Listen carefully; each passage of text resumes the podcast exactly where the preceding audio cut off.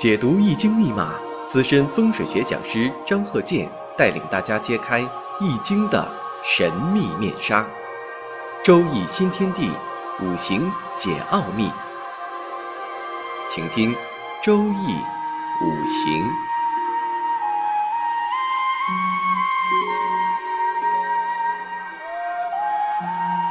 上山微电台荣誉出品。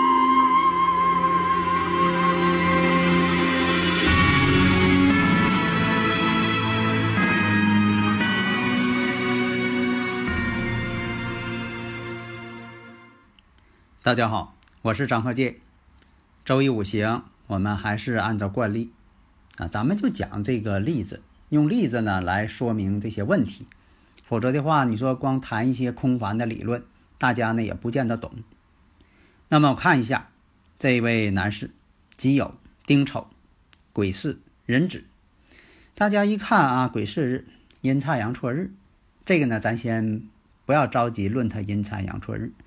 那么我看一下，在这个大运当中有个乙亥大运，乙亥大运呢，我们看一下，跟这个日主啊形成一个有一个四害相冲，然后呢看一下亥子丑呢又合成水局了，亥子丑，这个时候呢出现感应了，这个时候你就得细心警惕了，你就得看它流年了。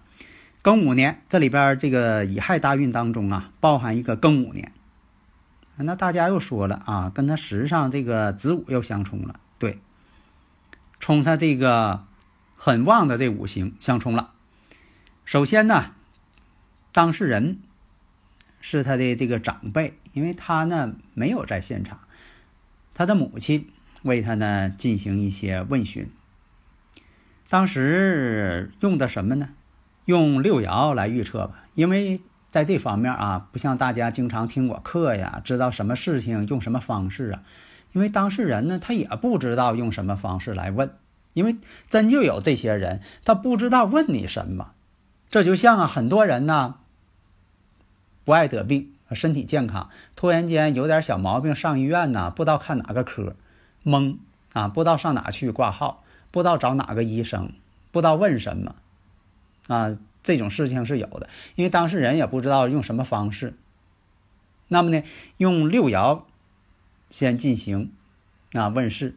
那么一看呢，这个五行上看啊，出现了叫风水患。那么当事人呢，要是问孩子，当然这个事儿呢，当事人得告诉你说的问孩子情况。那你就用子孙来看一下，那子孙呢动了，而且呢化空。二爻就是子孙爻嘛，化成空了，空亡了，而且呢入木。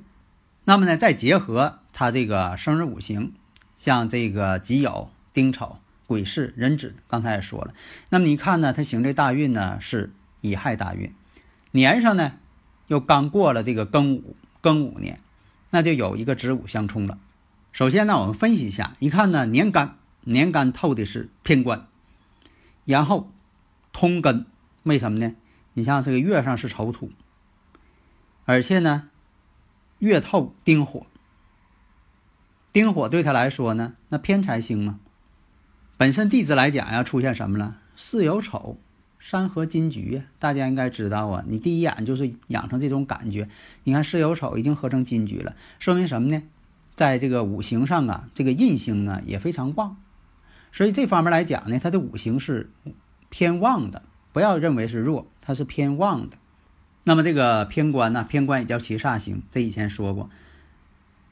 在年柱上，我们再看，这是一个偏财星。那有财星了，有偏官星了，有官看印，有印看官，这我经常讲的。那有财星呢，看伤官食神；有食神看财星，他们之间得配合。那么这个年轻人呢，这个例子呢，是一个国外人士，所以你看他透出这个偏官星了。实际来讲呢，它确实是跟五职有关系的。那么我看一下，身呢本身呢其实是旺，那么到了这个乙亥大运，它就更旺了。那么呢，上一堂啊也讲了，你像这个上一堂我讲这个国外的啊体育明星，他这个五行呢，他虽然说没有时辰，呃，上一堂讲的是戊午庚申丁巳啊，因为什么呢？他这个丁巳啊，这个巳火呢是他日主的阳刃，阳刃怕冲，阳刃一冲十有九凶。那么呢，他这个大运呢又是甲子，这个国外的体育明星，所以你像这个到了这个己亥年的尾巴，庚子年的头上的时候，那这个己亥年跟这庚子年这两个气，它都会参与行动，所以不要认为说的这个到立春了，就断然的马上就到了庚子了，那它不是那种情况。这就像我讲的节气似的，它不是说的到立春了就春暖花开了，这一下就春暖花开了啊！十二点一过，一到立春了，马上就好了。它不是那种情况，它们之间也是掺杂着冬天跟春天的两种气息，正好是交界处混杂着。所以有的时候吧，人出生呢，在这个时辰交界处的时候，往往呢会出现双重性格啊，这是我总结的呀，有双重性格特点。所以说，有的时候你不要截然分开。所以在这里边呢，说一下，你像他这个呃这一种相冲，它肯定是有原因了，要出现问题了。大家呢如果有理论问题呢，可以加微信幺五九四零四八四幺八九，以前呢是幺三零幺九三七幺四三六，这两个都可以，因为这个问的人太多了。理论问题呢，我力求做到啊。大家如果是啊呃问我了，我是有问必答，我是力求做到啊。也可能我那天忙。啊，忘回答了，那忘回答了，可能呃时间长呢，你问的问题呢又被压下去了。那么在五行上啊，中庸之道，古人讲究中庸之道，就说这个五行呢也不能太旺，也不能太弱。如果突然间特别旺，这也是问题；如果突然间特别弱，啊，这也是问题。所以刚才讲到了，你像这个己酉、丁丑、癸巳、壬子，这个呢五行来看呢，它是。好像是全凭这个呃止水为根基，然后天干呢透出这个比肩劫财。实际上来讲呢，它是有一种是有丑要合金局的这么一个情况。那么年上呢透有这个己土，己土对他来说呢偏官七煞呀。那印星呢如果再透出来，就官印相生。官印相生呢很多呢是公职人员，像一些这个从事一些呃管理工作的比较多。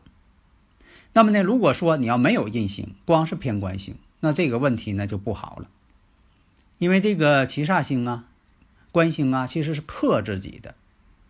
如果适当的克制是一种约束，反而呢是好事儿，有贵气。克制太严重了，这就变成一种压制，那对自己呢肯定是啊没有一点好处了。那这个克制嘛，这就像你吹个大气球似的，吹到一定程度了。吹的那个气球啊，都薄了，马上就要爆炸了，给自己搞得也很紧张。这个时候呢，就怕外力作用。如果说这个人边上拿个针给你碰一下，这气球邦一下就爆了。那这个呢，这个用针给你碰这个这个事件就是个引发点。所以你看这个五行达到这个要爆破的程度了，这个时候你就找那个年，看哪个是引发点，它必须得有个引发点啊，就是一个关键节点。这个时候就是发生事件的这个时间，所以有的时候吧，你像说这个判断五行，你说，呃，他这个呢是有事情，那你要问了，什么时间出现呢？您肯定是关心这个时间上的概念呢。时间嘛，地点、人物、事情，中学写作文不都知道吗？时间、地点、人物、事情这几个要素你不能丢啊。假如说判断，你说这个人结婚啊。要离婚，人家说呢，啥前离婚的？这不得要个时间的概念吗？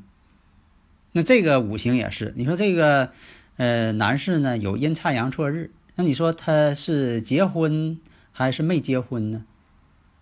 关键一点什么呢？他刚行到这个乙亥大运，庚午年还没到这个结婚年龄的时候，就出现这么一个庚午，这一种相冲，所以说呢，那就以后呢再。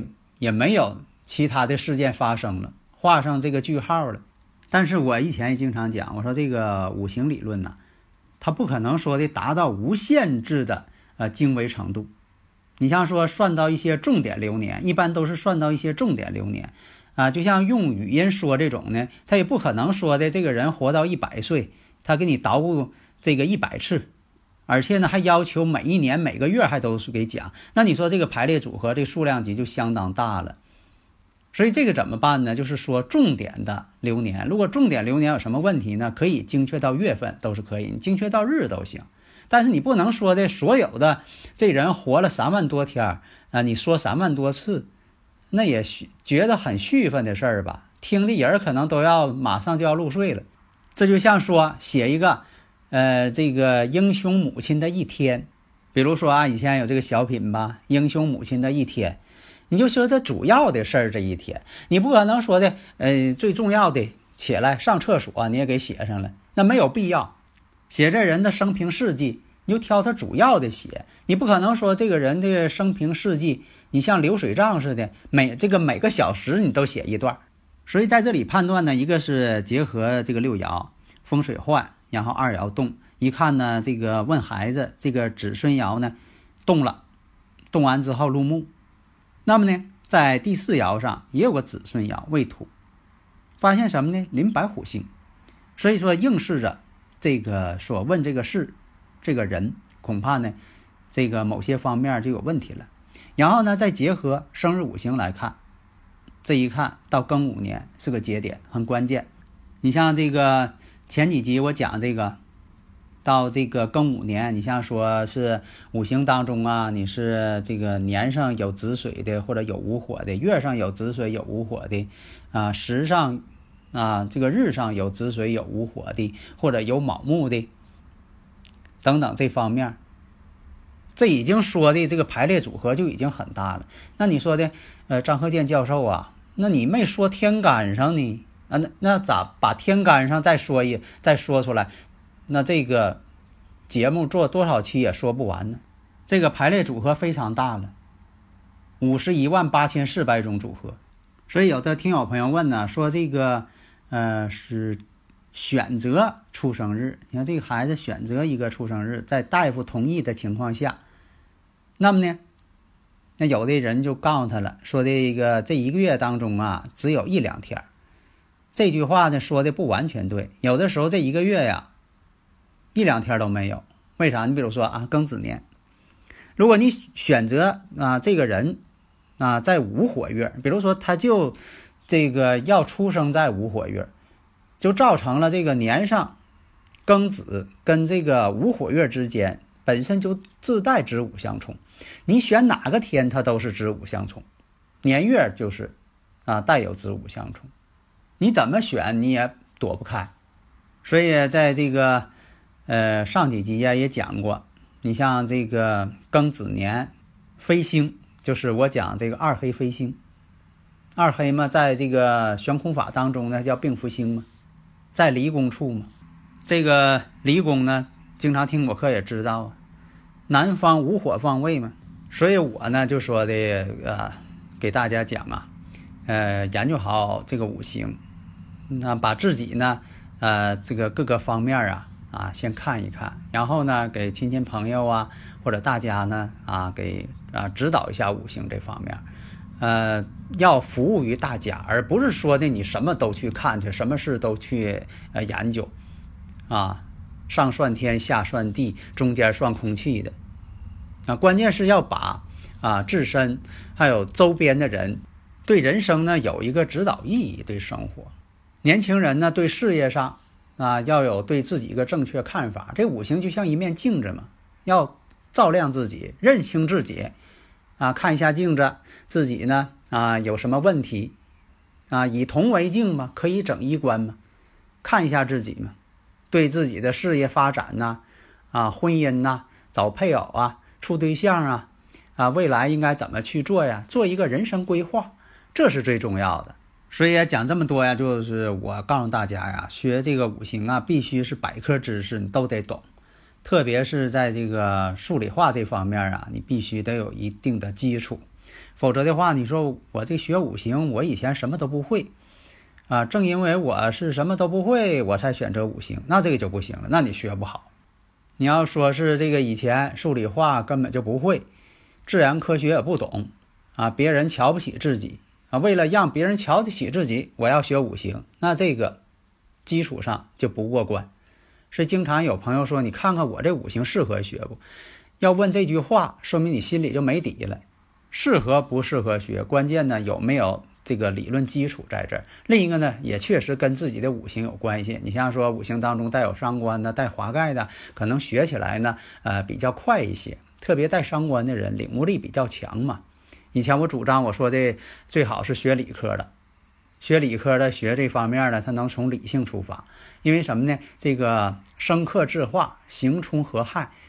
你要是有这个物理化学的基础，比如说化合什么了，化合哪个五行了，哎，它跟这个化学理论呢有相似之处，那你学起来不就快了吗？否则的话，你到底合什么呢？为什么合什么啊？古人就这么说的，我就死记硬背，那你没个学好。所以呢，在这方面呢，我就是非常提倡啊，要理性科学的来学五行。好的，谢谢大家。登录微信搜索“上山之声”或 SS Radio，关注上山微电台，让我们一路同行。